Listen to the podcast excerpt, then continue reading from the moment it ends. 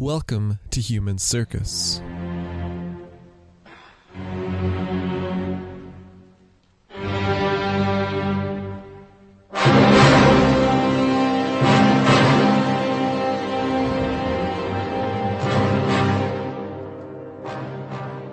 When Rabban Bar Sauma returned from Europe to his Khan Argun, he perhaps had reason to feel at least a hint of nerves.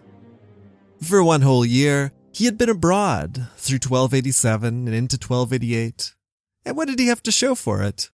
He had his personal experiences, to be sure, in traveling all that way, in meeting and mingling with emperors, monarchs, and popes. And, far more importantly, from his perspective, encountering what relics and sacred spaces that Constantinople, Rome, and Paris had to offer. But what of his other purpose? That given to him by Argun, that assignment to win the sympathies of the Christian Pope and kings, and their support in the war to come. What of that? Of that, despite his friendly reception, there was no actual commitment. There was enthusiasm, yes, but no real promise of boots on the ground. Not from King Edward of England, not from King Philip of France, and least of all, from Pope Nicholas in Rome. It seems to me, then, that Rabban Bar Sauma might have felt a little uncertain as he came home to the Khan. But for all of that, there's no hint of misgivings, no suggestion that he should feel worried where Zilkhan was concerned. On the contrary, in our source, it was all a smashing success, a truly happy occasion, Something of a victory had been won. However, though the day was crisp and clear, the sun was setting. On Bar Sauma, on Yabalaha, on Argun, on a chapter in Euro-Ilkhanid relations, and on a chapter of the Ilkhanate itself. Hello and welcome. My name is Devon, and this is Human Circus Journeys in the Medieval World, the history podcast where I, your host, Follow medieval travelers of one kind or another and tell the stories around them. At this time, I would like to direct your attention to my Patreon, where for a low monthly subscription, the cost of a coffee a month really, you could be enjoying this episode ad and interruption free, or referencing the script as you go. You could be helping me out and turning this hilariously time consuming hobby of mine into something more like a profession. And you could be doing all of that at patreon.com forward slash human circus or via my website at humancircuspodcast.com. And on that note, I'd like to say thank you to newest patrons John and Ryan for coming aboard. I really do appreciate it. Now, let's get back to the story. That of the humble monk who rose to play a role in the greatest kingdoms and empires of his day, of his friend, the Catholicus of the Church of the East, of two companions who'd left China together so long ago and set out to Jerusalem on pilgrimage. It's the end of the line for them, the what comes next, and the conclusion of our story. Let's get to the arrival of Rabban Bar Sauma. He was returning to his adopted home, the Mongol Ilkhanate, to his close friend, and to his Khan Argun, who welcomed him and received the letters and gifts he brought with him. And as I said, there's no sign at this stage that the trip he was returning from had not been a tremendous accomplishment. Bar Sauma spun a story of how happily he had been welcomed, how each ruler had taken Argun's words gladly, and how wonderful were the sights he had seen, and how mighty the kingdoms. And fair enough, really. It was all true. There had been abundant positivity at every stop of the tour. Real commitments may have been thin on the ground, but there had been a lot of extremely friendly noises. And Argun, Argun Khan evidently liked what he'd heard, and he thanked his ambassador for his service, saying, We have made you to suffer great fatigue, for you are an old man. In future, we shall not permit you to leave us. Nay, we will set up a church at the gate of our kingdom, and you, you shall minister therein and recite prayers. And so it was to be. A church was set up, Maybe something resembling a tent, with its curtains close enough to mingle with those going to Argun's throne. Though that might have been a bit of an exaggeration, a way to say very close indeed. Barsaumah's friend and patriarch Yabalaha was called for and came to receive his letters and to greet his old teacher. A great feast was given by the Ilkhan, and when I say a great feast, I mean one lasting three days, and in which Arghun honored his guests. He even brought food to the Catholicus himself, though how many times it doesn't mention, and I have trouble picturing him trucking out top-ups for three days of eating and drinking. He was happy, though, very happy with the diplomatic victories his Christian subjects had won, and the promise that they may one day turn into military ones. He took good care of the people of the church, the bishops and priests, deacons and monks, the beater of the board who gave the call to prayer, and Barsaumah. Barsaumah was made director of the imperial camp's church, in charge of distributing food and necessities among its priests, caretakers, and visitors. And it was commanded that the prayers said for him should never cease. Arghun's warm feelings towards his Christian subjects continued unabated into 1289. His eight-year-old child was baptized, and according to the text, Christian teaching spread and flourished at this time in the Khanate. Even those who were not Christian came to Yabalaha with their requests, indicating the substantial power he had come to hold. The year 1289 also saw another attempt by the Ilkhan to solidify Latin Christian support for his war on the Mamluks. This time, it was a man named Buscarello di Ghisolfi who would carry the message. He was by rank a quiver bearer in the Ilkhan's guard, or Keshig, and also a member of a powerful Genoese Jewish family. And we know what message he brought to King Philip in France. Quote, By the power of eternal heaven, and under the auspices of the Supreme Khan, this is our word. King of France, we invite you to set forth on campaign in the last winter month of the year of the Panther, and to pitch camp before Damascus about the fifteenth day of the first month of spring. If you, on your part, will send troops at the time fixed, we will recapture Jerusalem and give it to you. But it will be useless for our troops to march if you fail at the rendezvous. As if making an invitation to a chronically late friend, Arghun pressed upon the French king the importance of a timely arrival in February of 1291. He even offered to supply everything that was needed. Just show up, he implored him, as if to the least reliable contributor to the group project. He would bring the paper, the scissors, the pencil crayons, the provisions, and the 30,000 horses. Just show up. But Buscarello returned from meetings with Philip, with Edward of England, and with Pope Nicholas, with no more to show for his efforts than Barsaumah had. There was praise for Arghun, celebration of his noble intent, and a total lack of commitment to follow through. So what was going on in Europe?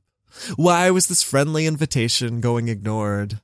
In part, it was because everyone involved was very busy close to home.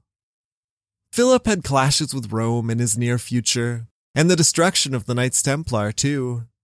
But even now, he had his eye on expanding into Flanders, and he was embroiled in Aragonese politics and making every effort to see Charles of Valois placed upon his throne.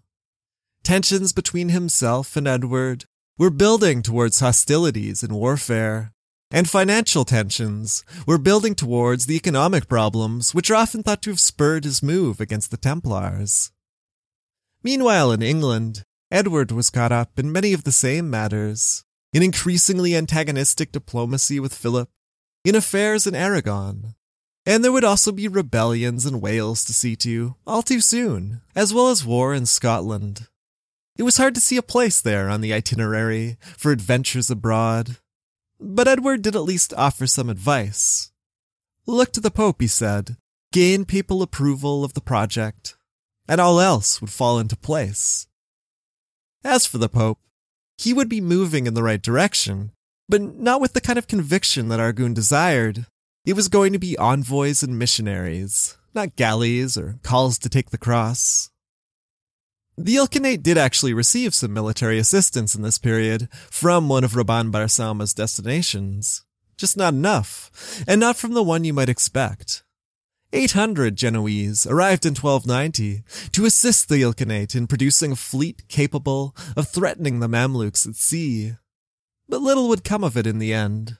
A renewed agreement with the Mamluks would lead Genoese leadership to abandon the project, and as for those 800 themselves, they would turn on one another in bloody altercations in the port of Basra. Meanwhile, Arghun had his own troubles, and this time not with the Mamluks. There was rebellion in his eastern lands, and there were attacks from the north by the forces of the Kipchak Khanate, also known as the Golden Horde. And then there was Arghun's health. He was not well, but despite these distractions, he tried one more time in 1290, with Buscarello again as part of the mission. One more trip to Rome to see if they couldn't whip up a crusade. Into 1291, the embassy remained in Europe, and it was long enough for news to arrive from Acre. That city also had fallen. The loss of this last stronghold of the crusading kingdom of Jerusalem to Sultan Khalil's Mamluks seems to have come as a shock, enough to induce the Pope to call for crusade, though perhaps that had already been on the agenda. Nicholas wrote to Argun, pressing him to be baptized and to attack the Mamluks at once. But as the letters wound their way east, Argun Khan was already dead. Quote, God, the Lord of the universe, the Lord of death and of going forth, removed Argun Khan to the seat of joys and to the Abrahamic bosom, and at his departure, grief fettered the whole church which is under the heavens.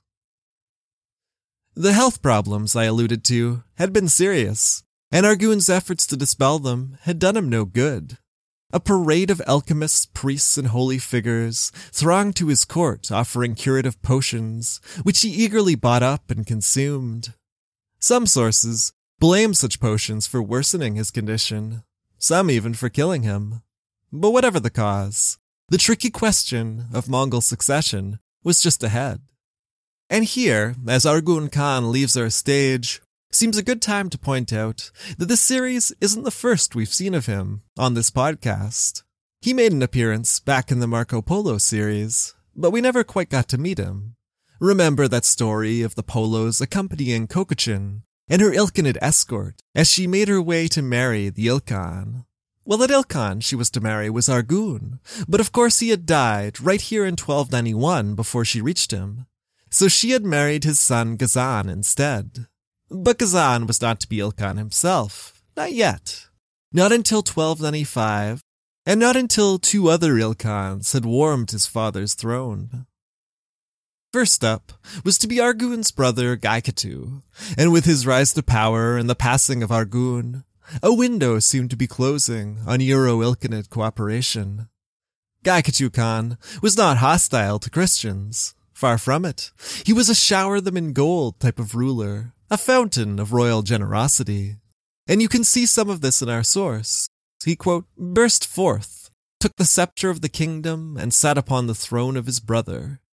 All creation was at peace. Rebellion died and hid itself. The light of righteousness arose and made itself visible. For Gaikatu, the blessed king, did not turn aside from the way of his fathers. In other words, the money did not cease to flow.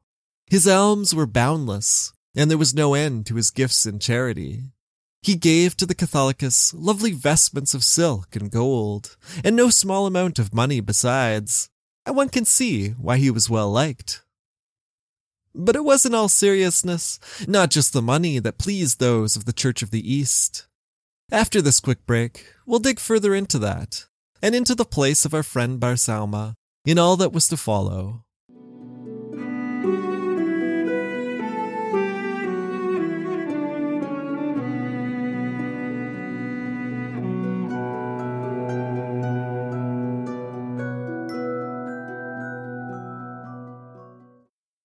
So, as I said, it was not only the new Ilkhan's free and easy way with the gifts that had him on the good side of our chronicler.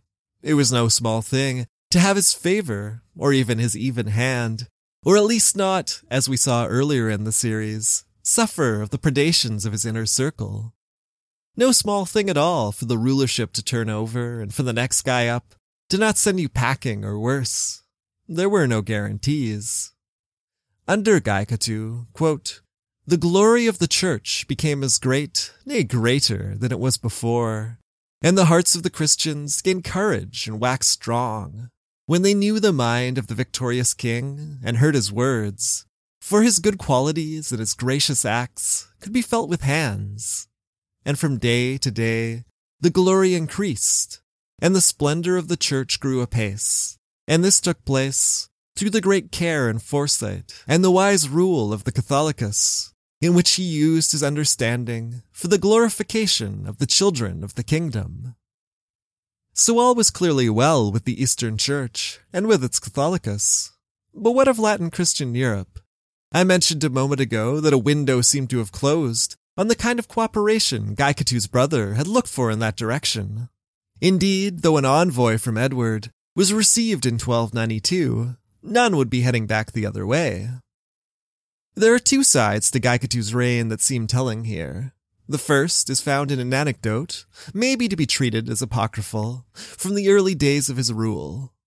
The Ilkhan asks the shaman why his brother's reign had been so short, and is told in response it was his brother's thirst for blood that was the cause. The second is the debauchery he's generally credited with. He was, in summary, said to have been weak and ineffectual, to have drunk away what he didn't give away, ruined what he did not consume. He'd encounter financial difficulties and then seek to top his treasury back up with such measures as a disastrous experiment with paper money. What thoughts he may have had of expansion do not seem to have involved European cooperation. But in our source at least, he doesn't seem such a bad sort. As for Barsauma, he was getting on a bit now, in miles and in years, and he had not, despite Argun's words of greeting, been allowed to settle into sedate retirement. Or at least he had not been set up with a church at which he might while away his later days, or a cell to which he could confine himself in peace. Perhaps surprisingly, the Ilkhanid court had not entirely settled and set aside its nomadic past, so he traveled still, only now with the Ilkhan's camp. It was not travel at its most arduous, perhaps, but then it was not what he wanted. In fact, as the text tells us, this prolonged sojourning in desert places became intolerable to him. Having got a feel for the new Khan, Barsauma decided to do something about his situation. He went to Gaikatu, asking and receiving permission to leave the camp, to construct a new church, to endow it with costly vessels and vestments, the relics of forty saints, and for the funds to see it maintained. Barsauma threw himself into life at the church he established, and he had what seems to have been a fulfilling couple of years. He was content. Then, in October of 1293, Barsauma made his way to Baghdad in the service of his old friend Yabalaha. He was in his company when the Ilkhan's cousin, Baidu, gave a feast in Yabalaha's honor. There at the feast, Barsauma suddenly rose in confusion and distress, and he fell. A fever took hold of him. The next day, he made his last journey to Erbil to settle some final urgent affairs, and then back to Baghdad to await his old friend, who was away on church business. He was sick and in severe pain, but he wanted to see Marcos again. And his health held. Yabalaha reached him in time for the two to say their goodbyes. They had shared a lot, some 30 years as teacher and student, as traveling companions and friends, as advisor and Catholicus. They had seen Kublai Khan's China, met with Kaidu Khan of the House of Ogadai, traveled to Abaka's Ilkhanate, and survived the reign of Sultan Ahmed and the plots of their rivals to live in the favor of Argun. Barsauma had traveled on to meet with a Byzantine emperor, a pope, the French and English kings, they had done as they'd set out to do, and come if not to Jerusalem, then at least to the saints and holy places for which they'd begun their religious quest. And they had both overcome the resistance of those around them to become the people they'd wanted to be. And now, now one of them was done. Quote, his disease waxed heavy, healing took to flight, his life was despaired of, and he departed from this world of nothingness and tribulations to the world of holiness, and to the city of the saints. In the month of January 1294, Rabban bar Sauma died and was buried among the patriarchs. Yabalaha, whose extremely demonstrative mourning I've questioned in the past, here wept openly, and I'm sure honestly, for the loss of his friend. For three days he grieved, receiving consolation from the leading people of the city, and his weeping reaching the heavens. Eventually, he would regain himself, he would be sad, but he would get on with things, as people do. He would get on with being the head of the Church of the East, with continuing a correspondence with his counterpart in Rome, though nothing much seems to have come from it, and with overseeing a thriving church. Monasteries were built, and generous gifts were received from the Ilkhan. But, though he may not have realized it, this momentum could not be sustained.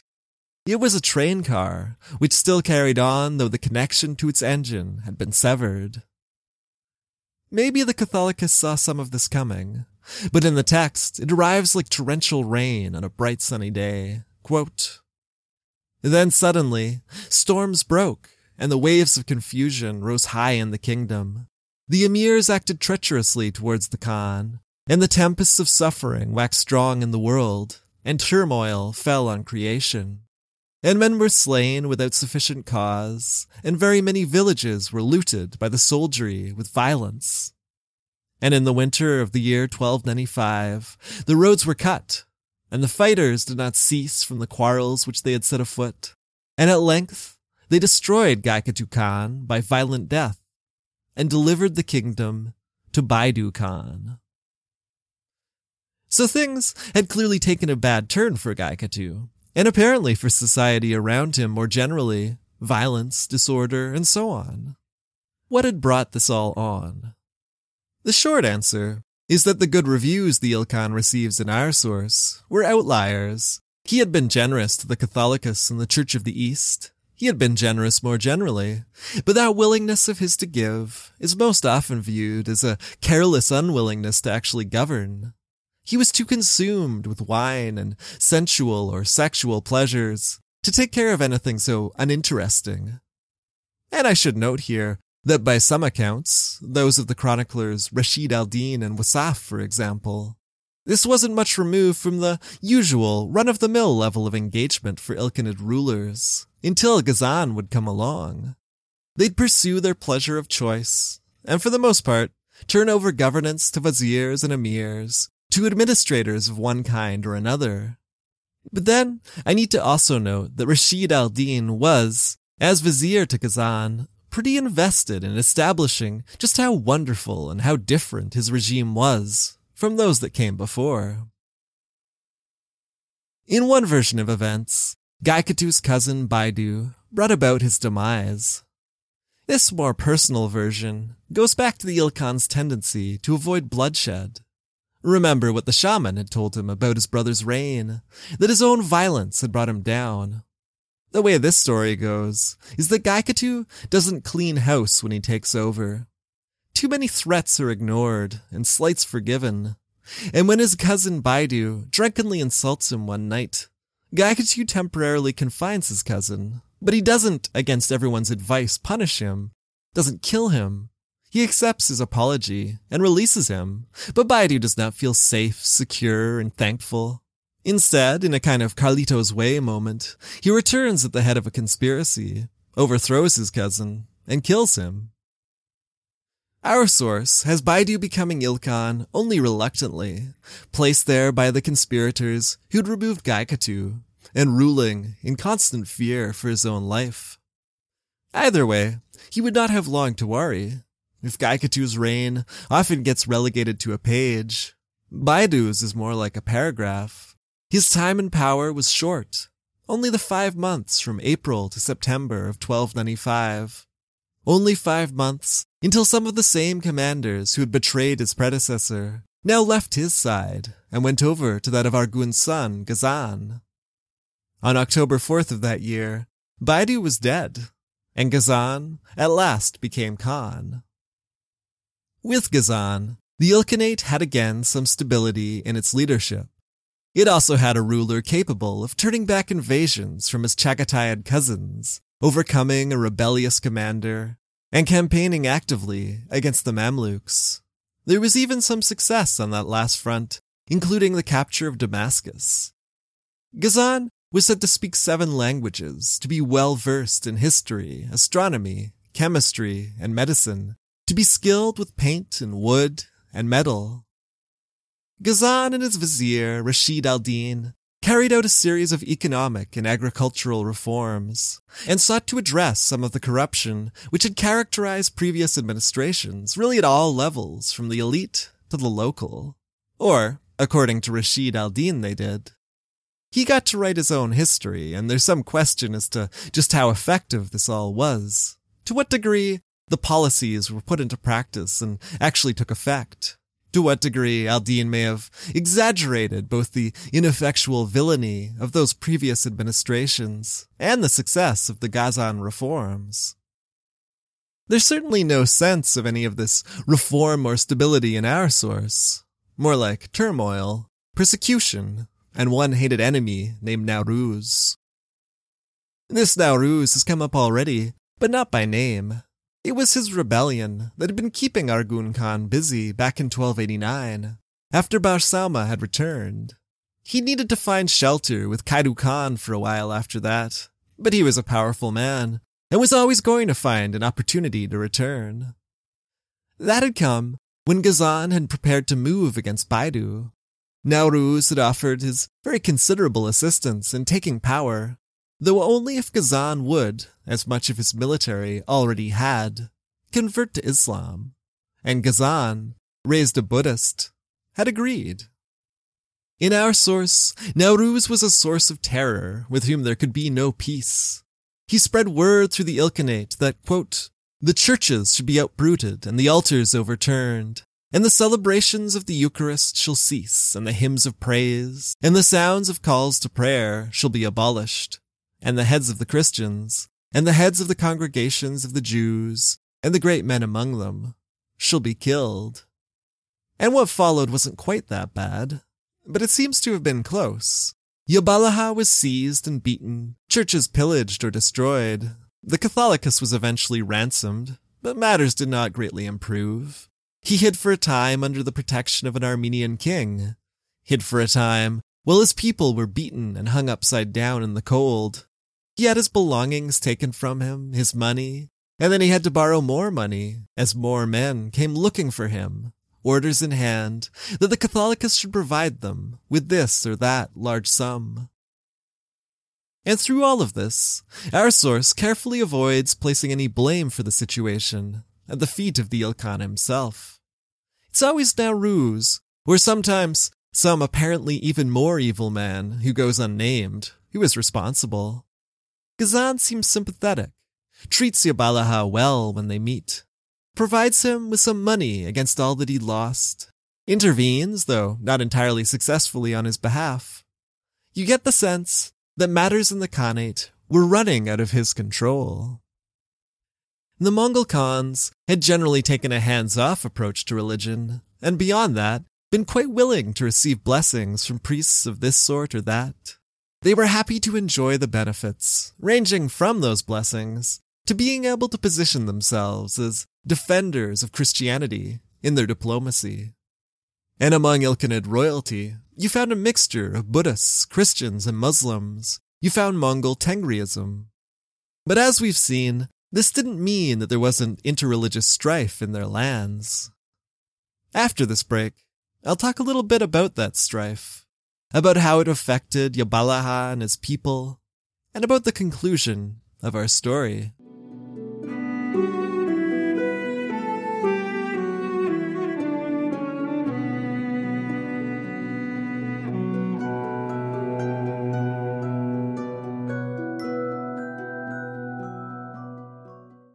When Ghazan took power, Christian, Jewish, Buddhist, and Zoroastrian places of worship were destroyed, despoiled, or repurposed. Images and icons smashed, and practitioners assaulted, slain, or forced to convert. Buddhists and Zoroastrians, not being people of the book, suffered the lasting brunt of this mistreatment under Ghazan, but it was no easy time for Christians either. Nauruz, who seems to have initiated many of these attacks, would not himself be lasting very long. He was too powerful, too ambitious, to coexist within the Khanate. He would again fall from grace, would be defeated by Ghazan's forces, and later captured and executed. The Khan would, quote, have rest from the waves of his wickedness, and from the storm of his cunning desires and crafty deceits. May Nauruz's portion, the writer then continued, be with Satan, his counselor and fellow servant. With the death of Nauruz, obviously not mourned by our chronicler, Yabalaha's relationship to the Ilkhan seems to improve. He receives more, has less taken from him, and is able to build a new monastery, a grand one, but not in itself to compare with what had been lost. This is how Yabalaha is said to have explained matters to two of the Khan's men. Quote, I had a cell in Baghdad and a church and endowments, which were settled upon me. They have been taken. The church and the cell that were in Maraga have been torn up by their roots and cast down, and everything which was in them has been plundered. As for the church and the cell which were in Tabriz, there remains only a flat plot of ground, with no building upon it, and everything that was in them has been plundered. The places whereon the cell and the church stood in the city of Hamadan, it is wholly impossible to point out. There remain now the cell and the church in the fortress of Erbil, and one hundred souls. And do you wish to scatter them also, and to plunder them? What is the good of life to me? Let my lord, the Khan, command either that I return to the east whence I came, or that I go to the country of the Franks, and bring my life to an end there. But Yabalaha would neither be sent east to Yuan China, nor to the lands of the Franks. He would stay and survive an ambush that saw him struck with an arrow. He would stay, and he would grow in Ghazan's favor. He would actually outlast Ghazan, and live on into the reign of his brother Uljaitu. But things would not improve, and the final years of Yabalaha's life would not be easy. When Uljaitu took the throne in 1304, his brother having lived a little past 30, it seems at first to have been a promising development. Surely this new ruler would honor the church as his father and brother had come to, and the Catholicus rejoiced. But the joy returned by the Ilkhan when they met was less than full, and doubt entered in. Abroad, Uljaitu continued to chase after the familiar Ilkhanid goals of victory against the Mamluks and diplomatic ties with Christian Europe. His letters and envoys continued to go west, but now they did not coyly dangle the possibility of baptism. Like his brother Ghazan, Uljaitu challenged the Mamluks for supremacy explicitly as a Muslim ruler. At home, he had little or no love for the Church of the East, and this proved an embittering experience for its leader. Yabalaha had felt the full support of Ilkhanid royalty, had basked in its glow, and as he soon discovered, its absence was absolutely perilous. He found himself with few friends, in little shelter against the violence that was to come. He had allies still, but he'd found that when help was needed, their words came slowly, and their actions not at all. He could not stop the pillaging and destruction of more churches, and for all he tried, he could do nothing to prevent the massacre of Christians at the fortress of Erbil in 1310. He was barely able to preserve himself.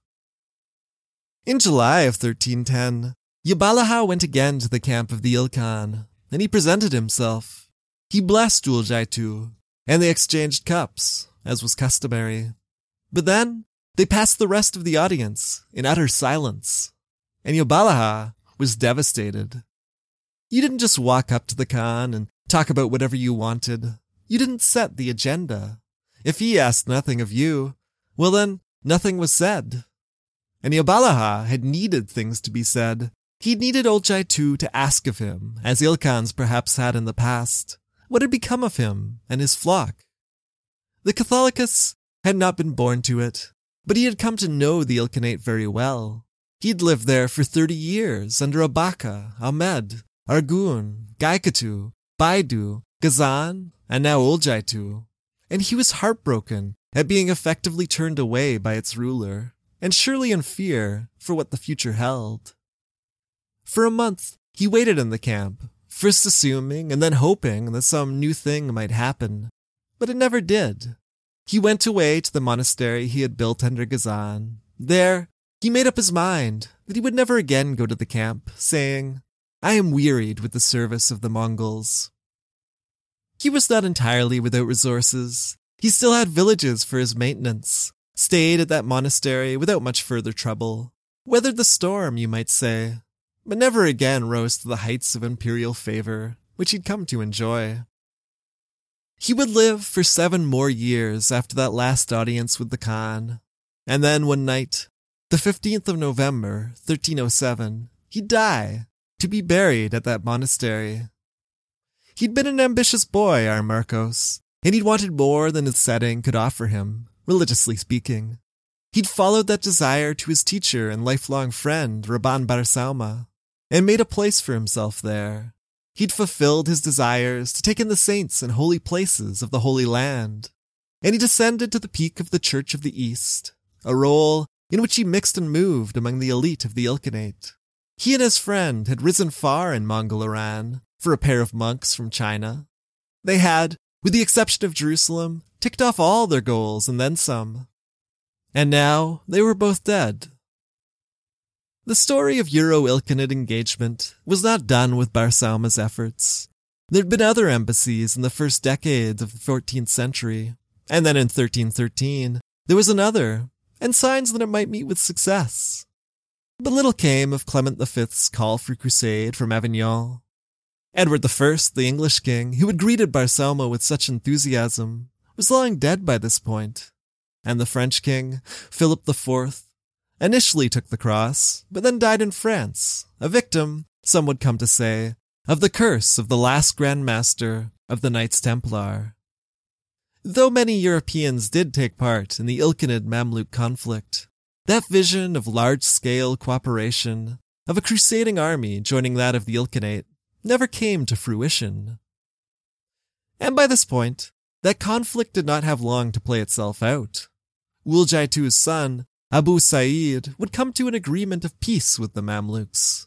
He would later die of the plague, along with his sons. And as the Ilkhanate would start to fall apart, a new Islamic power would rise to challenge the Mamluk Sultanate, and eventually to destroy it. The Ottomans were coming. But that's a whole different story. This has been the story of Marcos, later known as Yabalaha the Catholicus, and his friend, mentor, and one-time envoy to the thrones of Europe, Rabban Bar Sauma.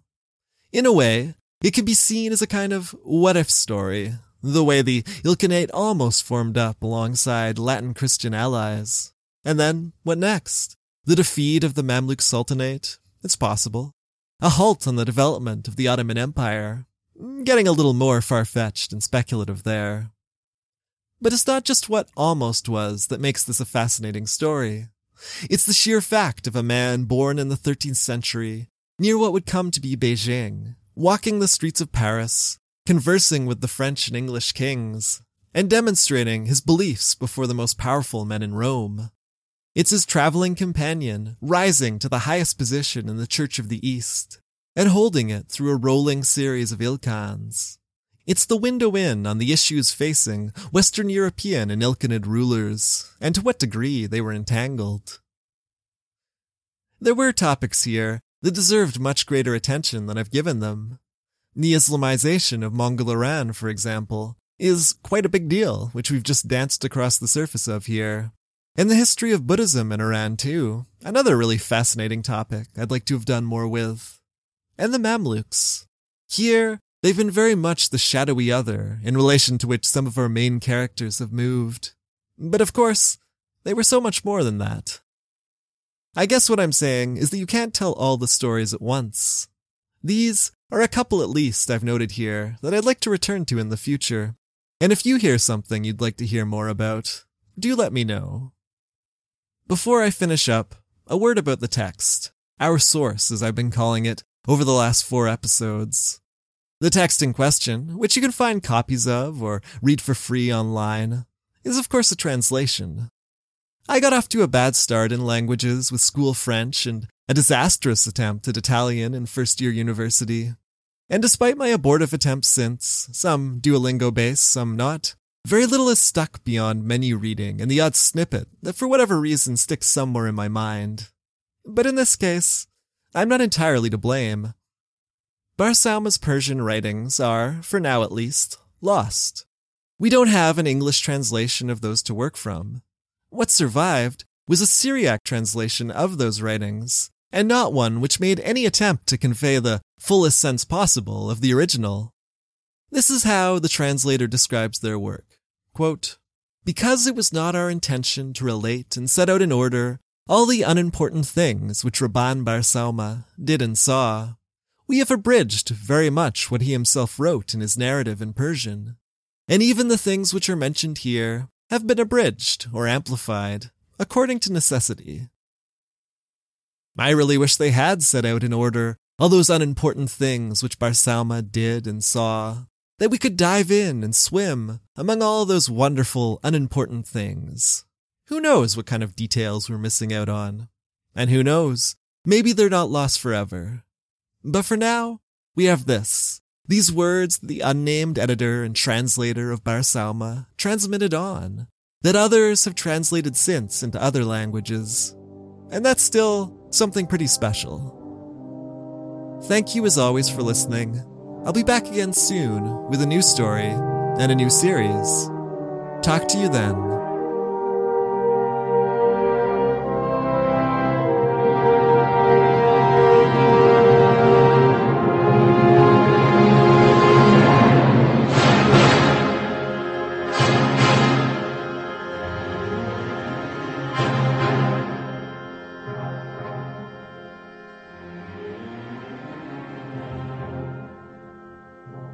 Human Circus will return.